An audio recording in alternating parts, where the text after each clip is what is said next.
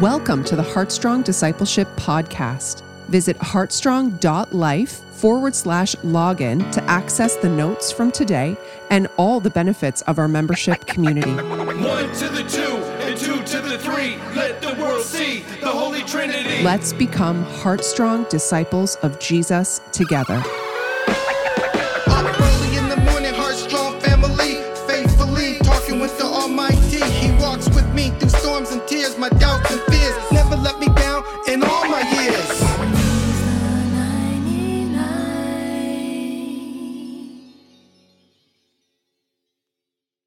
Let's open in prayer before we do anything else. Um, Father God, I thank you for this time we can have to come and sit and around your word and learn and and and and hear from you. Holy Spirit, we thank you that you're here. We thank you that you're the one who reminds us of the words of Jesus. You're the one who counsels us, the one who comforts us, the one who leads us. You're the one who empowers us. And Holy Spirit, we welcome you here. We thank you, Lord Jesus, for your work on the cross. We thank you that it's not because of who we are, but because of who you are that we can come into the presence of the Father. And Father, that we can come and commune with you and we can come boldly to your throne of grace in our time of need. That we don't have to be afraid, we don't have to hold back. We can come and say, Here I am, here I am, because of what Jesus has done on the cross for us. So we thank you, Lord, for this time. Holy Spirit, I pray that for every single person here today that's listening live, that's going to listen later on, that you minister to them individually and minister to them in their hearts and in their minds, and that you bring freedom. Because, Lord Jesus, you said, you know, who the Son sets free is free indeed. And I thank you that we can be free in Jesus' name. So we'll just kick off with Romans 12, verse 1 and 2. I um, I'm Rob. For those who, don't uh, know me, I um, go to Canada here on the, on the West End. I've been going there for a few years. Um, I've been really blessed in our relationship and friendship with Pastor Joyce and Barry over the last few months, and just so thankful that we can be here. You know, for it's by God's grace that we sustained and we held. Um, you know, so many things uh, happen in life, and it's so good that that God is with us. So I, I um, I don't teach kids like my wife does, and you know all the prepositions. And I love my wife and her energy, so you know I'm a bit more sedate. But um, uh, you know, let's just go ahead. And I think if it's okay with you, I'll I'll just read the um, the memory verse, which is so such a beautiful verse. Uh, Romans 12 verse 1 and 2. Therefore, I urge you, brothers and sisters, in view of God's mercy, to offer your bodies as a living sacrifice, holy and pleasing to God this is your true and proper worship. Do not conform to the pattern of this world, but be transformed by the renewing of your mind. Then you'll be able to test and approve what God's will is His good, pleasing, and His perfect will.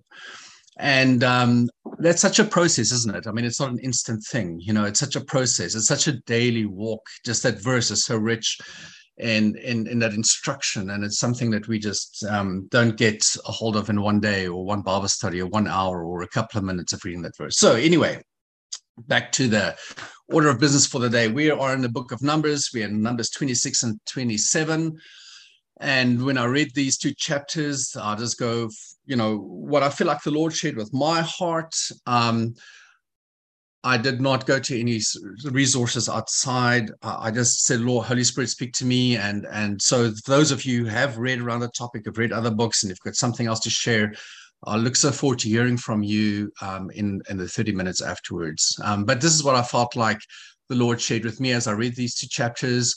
The first thing was uh, that came to me was the lost promises of God. The lost promises, or are they really lost? The second thing that I felt like the Lord sharing with me is the restoration of the promise, how He restores the promises to us when we think they're lost. The third thing is that we're not left alone. And the fourth thing is that I felt like the Lord sharing with me is we, we need to continue that multi generational vision, that willingness to pass on and to raise up and to share and to multiply and do what the Lord commanded us to do in the Great Commission. Okay. So, Numbers 26 um, this is going to take us 30 minutes to read all these names. No, just kidding.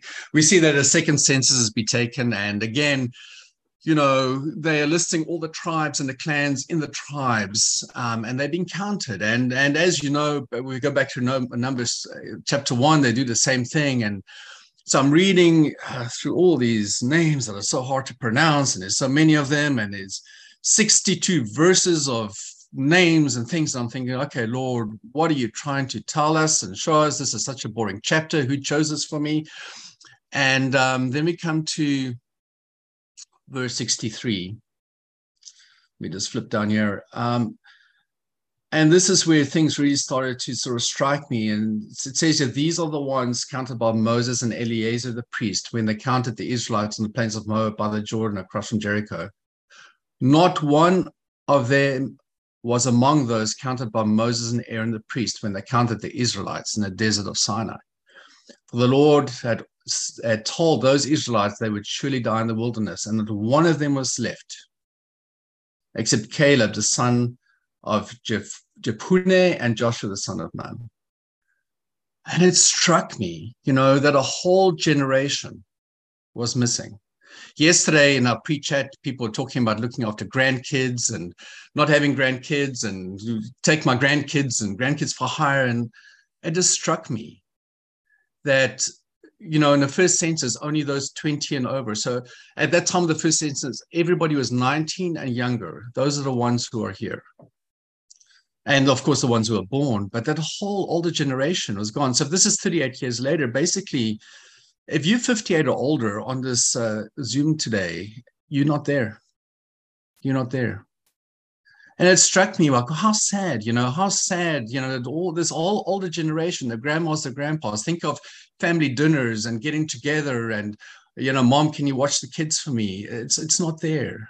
And it just really struck me, you know, it really struck me. I said, Lord, that's it's horrible, you know, that a whole generation and then I felt like the Lord, you know, take me to this um, extremely popular and and and if you've been in church for more than a month, you probably noticed this verse, Jeremiah 29, 11. And the Lord says, For I know the plans I have for you, declares the Lord, plans to prosper you, not to harm you, plans to give you a hope and a future. That was God's plan. You see, it was never God's plan. It was never God's plan for this whole first generation to not be there, not to enter the promised land. That wasn't his design. He didn't take them out of Egypt. He didn't go through, think of everything. I mean, getting Abraham and then Isaac and the whole drama with Jacob and Esau and then Joseph and, you know, and then into Egypt and then, you know, preserving. And remember, it was all oral history at the time. The scriptures hadn't been written, the Torah, the, the, the you know, hadn't been written and preserving you know, the faith and the knowledge of him and those people for all those years they were in Egypt, and then all the plagues and bringing them out and all this kind of stuff, you know, and the Red Sea and all the stuff we've gone through. It wasn't God's plan for this whole generation not to be there. But they weren't because sin is destructive. You know, Proverbs 14 12 says, There's a way that appears to be right to a man, but the end leads to death. You see, God's plan is God's plan is always to give us a hope in the future and to prosper us, not to harm us. But our ways, we we go and we think, oh, this is a good idea. You know, that seems right to us, but the end leads to death.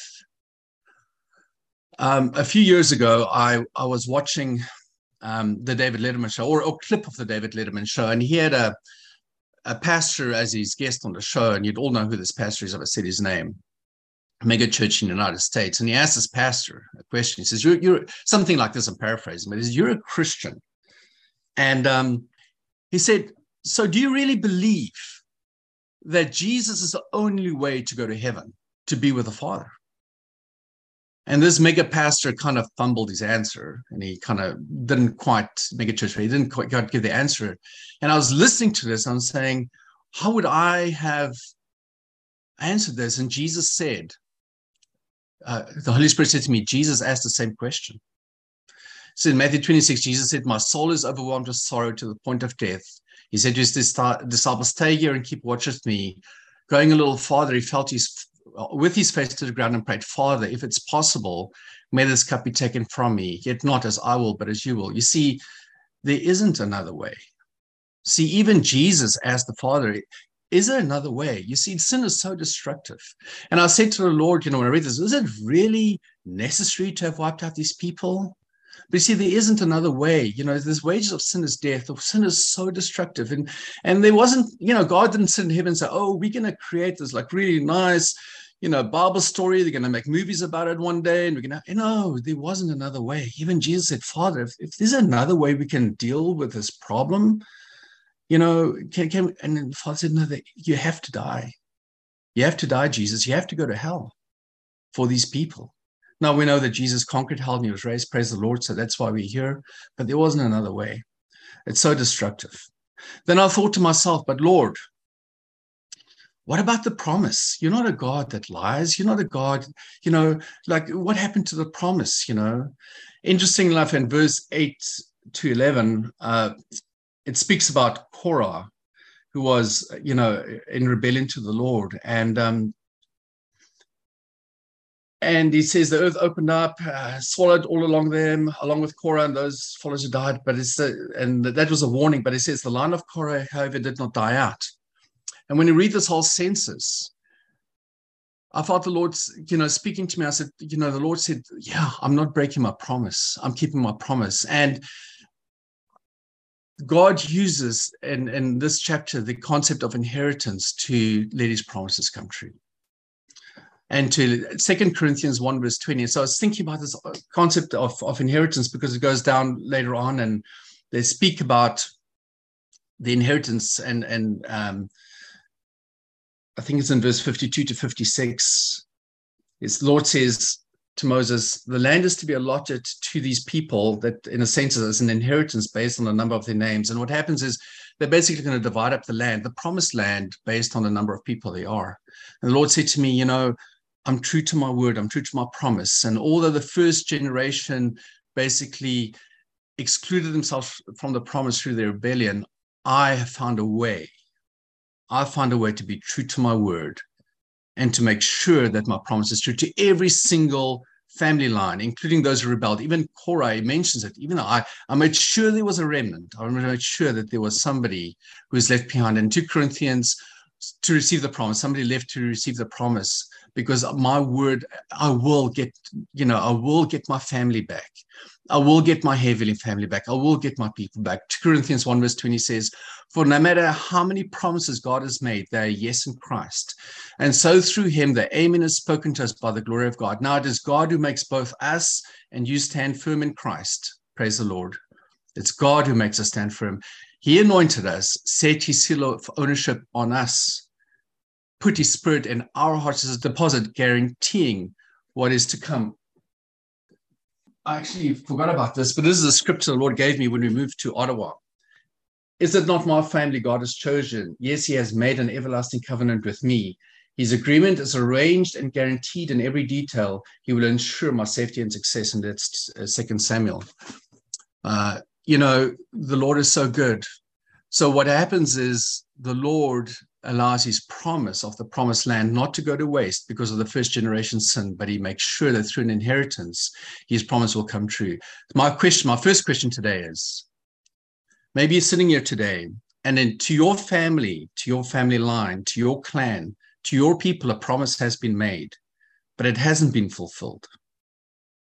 And you're grieving in your heart because you know that God has got so much more for you and your family but it hasn't been fulfilled. And I just want to say, God has an inheritance for you in the kingdom. Go and claim your inheritance because that promise has not been forgotten by God. Maybe, like these Israelites, maybe in your family, there's been sin. Maybe there's been devastation. Certainly true for my family line. You know, my dad's an Austrian. You know, his, his, his father fought with the Nazis in the Second World War and the First World War too. I've got this terrible heritage, this shameful heritage, this heritage my dad never wanted to speak about. He left he left Europe. He never wanted to talk about it. He was ashamed. He was embarrassed to be to be called an Austrian. He was, you know, in all our lives, he, he doesn't want to talk about it. He doesn't want to talk about it. And so you get this shameful history you know, and and it was actually a burden for me and my sisters for a long time. But you know, the Lord, even though our ancestors, those who come before us, have done shameful things, you know, the Lord is an inheritance for us. If we come, when we come to Him, and we humble ourselves before him and he can redeem and wash us clean and he can restore us to that place of walking in the promises of god so that's you and your family and you come from a shameful background or you know there are things just know that lord the lord has not forgotten you okay let's also look at some other scriptures in the new testament about inheritance in ephesians 1.11 in him we have obtained an inheritance having been predestined according to the purpose of him who works all things according to the counsel of his will. Colossians 3 Whatever you do, work heartily as for the Lord and not for men, knowing that from the Lord you will receive the inheritance as your reward. Hebrews 9 For this reason, Christ is the mediator of a new covenant. You know, Moses was the mediator at that time, a type of the Christ who mediated between God and the Israelites. Jesus is now our mediator between us and the Father um, that though for Christ is the mediator of a new covenant, that those who are called may receive the promised eternal inheritance. And uh, 1 Peter 1 Blessed be the God and the Father of our Lord Jesus Christ. According to his great mercy, he has caused us to be born again to a living hope. Praise the Lord. Through the resurrection of Jesus Christ from the dead. Yes, Jesus did go to hell, but he got his raised from the dead. He, he's sitting in heaven to an inheritance that's imperishable, undefiled, unfading, and kept in heaven for you. There's an inheritance that's imperishable, undefiled, unfading, and it's kept in heaven for you. Let's go to chapter 27. So it even gets richer here. This is so beautiful. The, talking about the daughters of Zelophehad. I'll read. The daughters of Zelophehad, the son of Hepher, the son of Gilead, the son of Machir, the son of Manasseh, belonged to the clans of Manasseh, the son of Joseph. The names of the daughters were Mahlah, Noah, Hoglah, Milcah, and Tirzah. They came forward and stood before Moses, Eleazar the priest, the leaders, and the whole assembly at the entrance of the tent of the meeting and said, So they came to Moses, the priest, the whole assembly. I mean, they courage. Wow. Our father died in the wilderness. He was not among Korah's followers who banded together against the Lord, but he died for his own sin and left no sons. Why should our father's name disappear from his clan because he had no son? Give us property among our father's relatives. So Moses brought the case before the Lord, and the Lord said to him, What Zelophehad's daughters are saying is right. You must certainly give them property as an inheritance among their father's relatives and give their father's inheritance to them. So these women, they weren't counted in that census because, as you know, it was men over the age of 20 who were capable of going to war that were counted. And then the inheritance was divided based on these men who were counted. And depending on the size of the clan, you know, proportionately the land was divided and they had inheritance. So these women came in front of the council, in front of Moses, and said, Hey, hang on. We're also a family. But just because we don't have a male representative or a survivor, we're not having an inheritance. That's that's not right. And so they came in and the Of course, of course, they get to have an inheritance.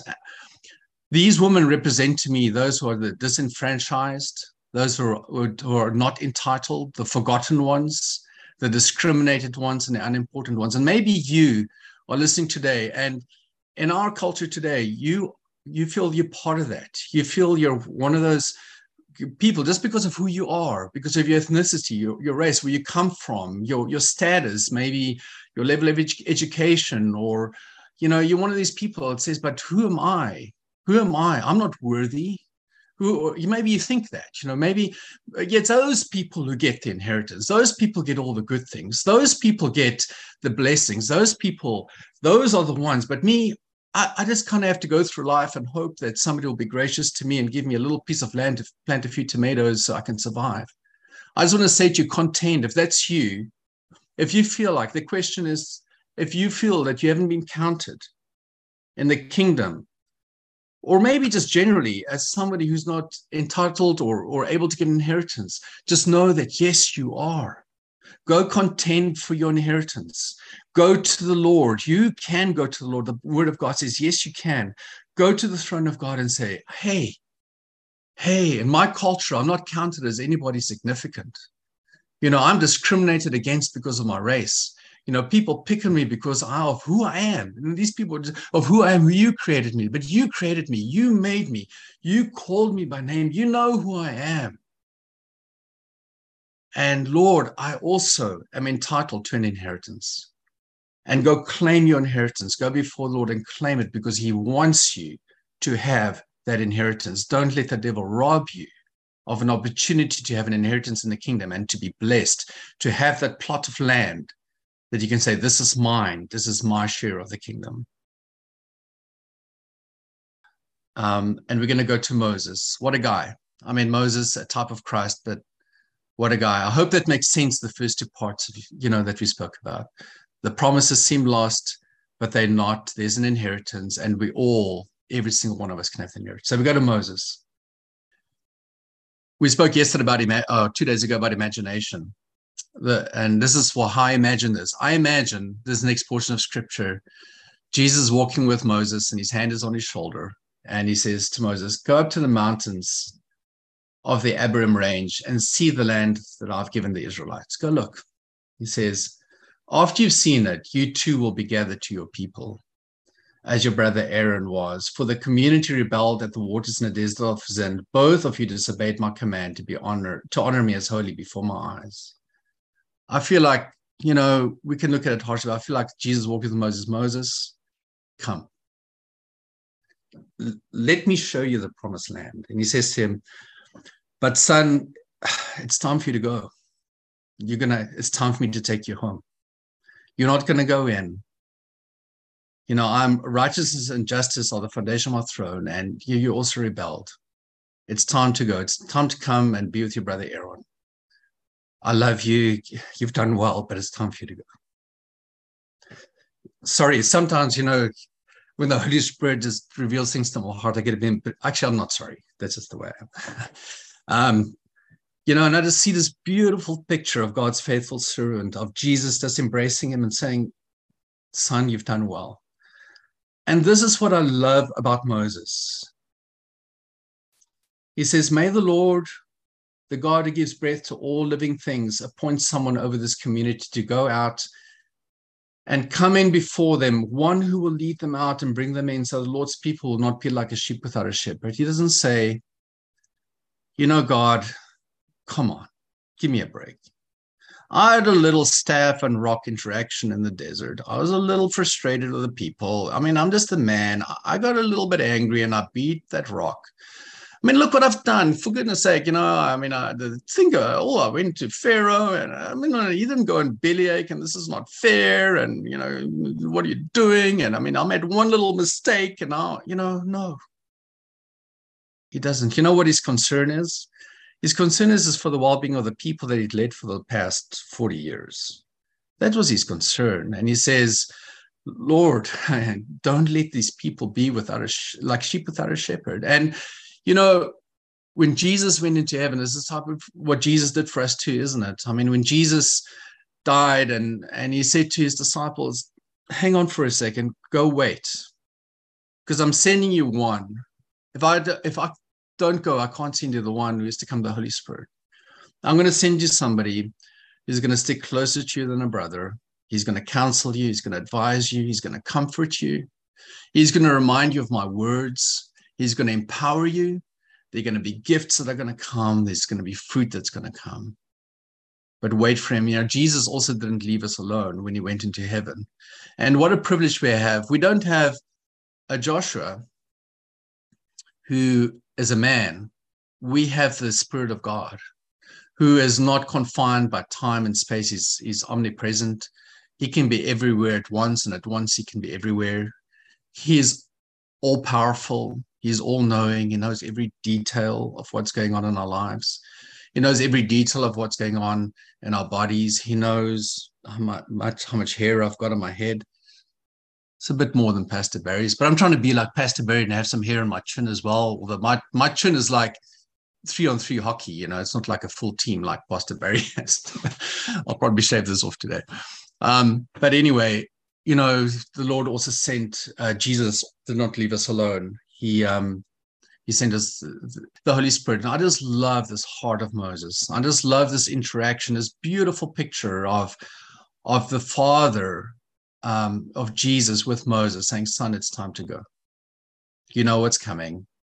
And I feel like, you know, Jesus, well, you know, Father, remove this cup from me, and but not my will, but your will. And the Father is saying, Jesus, it's time. There isn't another way, but I'm with you. You know, look, it's going to be okay. Um, in the end, Moses, uh, the fourth thing was so first thing was the promises seemed lost, restoring the promises through inheritance. The third thing was um, we're not alone.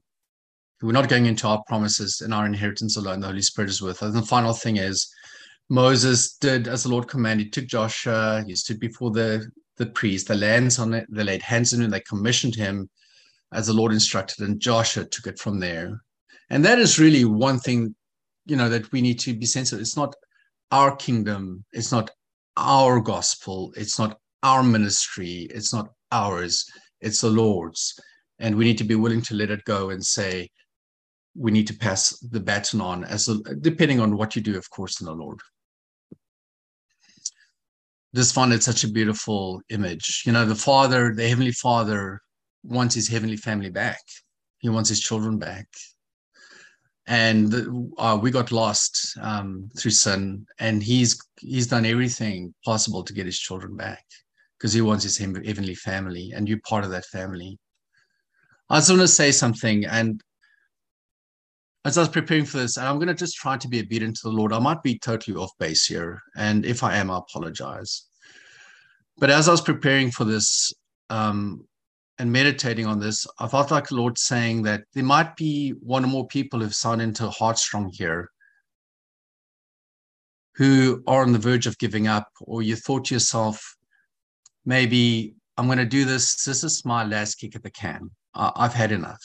You know, I've just had enough. And Lord, if you don't speak to me through this Heartstrong, or if you don't touch me, I don't know what I'm going to do. And and maybe as we've gone through these chapters, you've said, even said things like, well, I kind of wish that the plague of COVID would have just gotten me and taken me out, you know. Or maybe you say, maybe it wouldn't be so bad if I actually did get swallowed up by the earth or get bitten by a snake and died. Or maybe it would have, would have been kind of quick if somebody shoved a sword or a javelin through me. And, you know, and maybe you just, maybe you're you've gone through this and go like i've gone through my own desert for the last 38 years 20 years 15 years and i've struggled and and i don't see i don't see the promised land i don't see any relief and if if that is you and you've gone through this i just this is one other scripture it's it's in isaiah 42 it's also quoted again in matthew 12 and i just felt like this scripture is for you today it's speaking about Jesus. Here is my servant who I am, who, whom I uphold, my chosen one, in whom my soul delights. I will put my spirit on him, and he will bring justice to the nations. He will not cry out to raise his voice, nor make his voice heard in the streets. But a bruised reed he will not break, and a smoldering wick he will not extinguish. He will faithfully bring forth justice. He will not grow weak or discouraged before he's established justice on the earth and in his and in his law the islands will put their hope i just want to emphasize that he says a bruised reed he will not break and a smoldering wick he will not snuff out if you feel that you you know if you're that smoldering wick if you're a reed that's been bruised and you feel like i'm barely holding on there's not really a flame that flame is not burning um asking that is isaiah 42 uh, matthew 12 15 to 21 um, as well where it's quoted um, again. I was going to say, you know, the Lord is with you. The Lord has seen your journey through the desert, and maybe you feel like somebody shared this morning that you're not worthy, that you're not. Who am I? That's maybe better that I go away. Maybe it's better that I'm not part of this. Maybe it's better because of my sin. Listen, listen. He's not going to snuff you out and he's not going to break you if you're bruised. He's going to restore you. That's what this is all about. It's restoration. And yes, it's so important. Got one minute left. You know, we did that, that, that title verse I gave two days ago at Psalm 89. His righteousness and justice are the foundation of his throne. And there are things that have to be out, sorted out because God is righteous and he's just. But he gave Jesus in place of that, ju- that, that justice that we would have had to endure. So we didn't have to endure that punishment or the consequence of that justice. And remember, love and truth, mercy, faithfulness go before him like attendants. So if you feel like you're struggling and you don't know where to go anymore, the Lord is there for you and he's not going to let you go and just rest in that knowledge. I know it's hard. Listen, I've been there and I'll probably be there again at some point in my life. Um, but God is good and He's faithful. And sometimes we do feel like we come that close. You have a promise in the Lord. Go get your inheritance. We're not alone. Share the goodness of God with others. And just remember if you feel I'm not worthy, I'm not capable, that God is with you. He's not going to God bless you. Rob, before you uh, mute yourself, I think you need to pray because God has certainly put a precious word on your heart. Uh, I think all of us are hearing this, not with just our ears, we're hearing it with our hearts today. And uh, this portion of scripture is dear, dear, dear to you, and it's dear to us now because of what you shared. So what you've just spoken, take a moment and uh, just lead us in prayer and okay. uh, allow the Holy Spirit then to bring healing, to bring restoration, to bring faith, to bring confidence to people's hearts that uh, He's not finished with them and that they are still on the journey and that they will inherit everything that God has promised to them in their lifetime. Amen. Thank you, Lord. Father, I just am so thankful that we can come to you. And Lord, you know how many times I've cried out to you to please help, and I've not even known how to what to say, but it says, please help me. And how good you are to answer our prayers. And Father, we we don't understand what you're taking us through, why you take us through it, and sometimes why it's so hard. And sometimes, Lord, it's so difficult, Lord, to to see the end. It's so difficult to see the promised land. It's so difficult to believe that there's an inheritance. And it's so easy to fall into despair. And like David did in, in the book of Psalms and be filled with such despair and and not know anymore what to do. But we thank you that you're with us, that you are faithful to us, you sustain us, and that you send your spirit to comfort us and to minister to us, that you send ministering angels to minister to us. You bring us manna in the morning, you refresh us. And even though we grow weary and tired, when we wait on you, your word says that you allow us to renew our strength so we can rise up on wings as eagles. And Lord, I know that Lord, we we so many times quote these scriptures and we almost they become like white noise, but they're not white noise, they're true, and your word is true. I just pray for every single person. Lord, sometimes when we read the scripture, we we don't see individuals, we just see we just see sort of blanket populations and we don't see individual people. But Lord, we know that you love every single person, you care about every single individual person. And I thank you, Lord, on Heartstrong, not on Heartstrong, that you love every single one of us and you care about every single one of us. And you know the exact detail of every aspect of our lives. Father, ask for your grace and your mercy that we will not become headstrong and self willed and stubborn. Lord, that we will not do things that seem right in our own eyes that lead to destruction, but Lord, that we will yield to you, yield to you and trust you that you know the plans that you have for us to, to prosper us, not to harm us, to give us a hope in a future. And Lord, I pray for every single person here today, especially those who in our current culture, in our current society have been disenfranchised and maligned and pushed aside and ignored and treated as lesser. Lord, and I, that every single one of those people will be restored to the, to the rightful place in your kingdom that you have predetermined, you've predestined for them to have as an inheritance. I thank you that your glory will be shown through the church and through your people to the rest of the world. So the world can see and know that you're good. Because what the world cannot do through political structures and laws and trying to change society, you can do by your spirit. And you can you can you can demonstrate your goodness your salvation your restoration and the intention that you've had for every single one of us through your people and i pray that every single person here today will reach out and grab a hold of that inheritance will grab a hold of your promises and then the world will say wow look and see that god is good look and see the god of Abram, Isaac, and Jacob. Look at, uh, look at the Lord and see how good he is. In Jesus' name, I pray for every single person here today that today is a day that your life has changed before the Lord.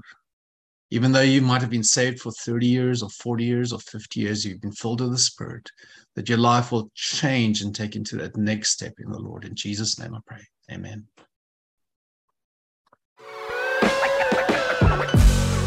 Thank you for joining us today.